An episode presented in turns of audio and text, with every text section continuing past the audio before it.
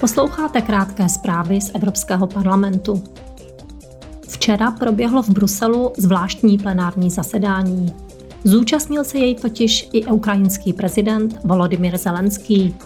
Předsedkyně parlamentu Roberta Mecolová se k němu při zahájení zasedání obrátila těmito slovy.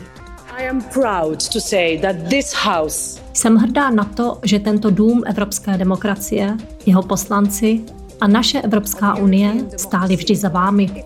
Chápeme, že bojujete nejen za své hodnoty, ale i za ty naše. Za ideály, které nás spojují jako sestry a bratry. Za ideály, které z nás všech dělají Evropany. Protože Ukrajina je Evropa a budoucnost vašeho národa je v Evropské unii. Předsedkyně Mecolová se rovněž zmínila o pomoci tureckému a syrskému lidu, kterou Ukrajina okamžitě nabídla navzdory probíhající válce. Když Turecko a Sýrii zasáhlo ničivé zemětřesení, i hned jste zareagovali a vyslali záchranáře, vybavení a odborníky. To je opravdová solidarita. O evropských hodnotách hovořil ve svém projevu i prezident Zelenský. Konkrétně řekl. Vážení představitelé Evropy, vážení lídři Evropy, každý z nás Evropanů, každý ze 100 milionů obyvatel našeho kontinentu v sobě spojuje tyto dvě role, představitele Evropy a lídři Evropy. Toto spojení je odrazem toho, co naše Evropa, moderní Evropa, mírová Evropa dává světu. European Way of Life, tedy evropský způsob života a evropská pravidla života, podle nichž na každém záleží a platí zákony. Prezident Zelenský ve svém projevu zmínil i ruský lid.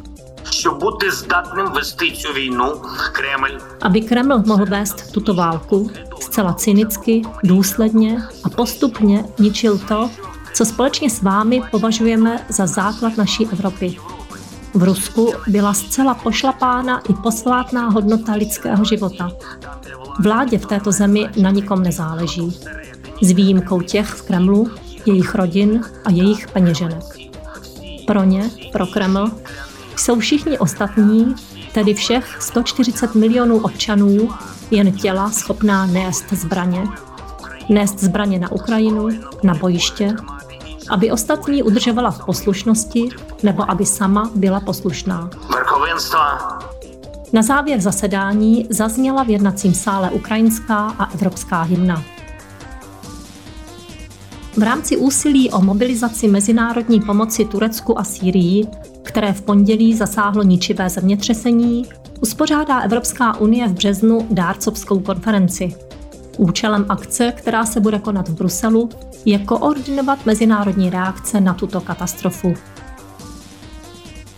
Předsedové politických skupin Evropského parlamentu podpořili tento týden plán reformy, který navrhla předsedkyně Mecolová. Cílem reformy je posílit integritu, nezávislost a odpovědnost parlamentu a současně chránit svobodný mandát poslanců. Aby mohla tato reforma vstoupit v platnost co nejdříve, bude práce na souboru reformních kroků zahájena okamžitě.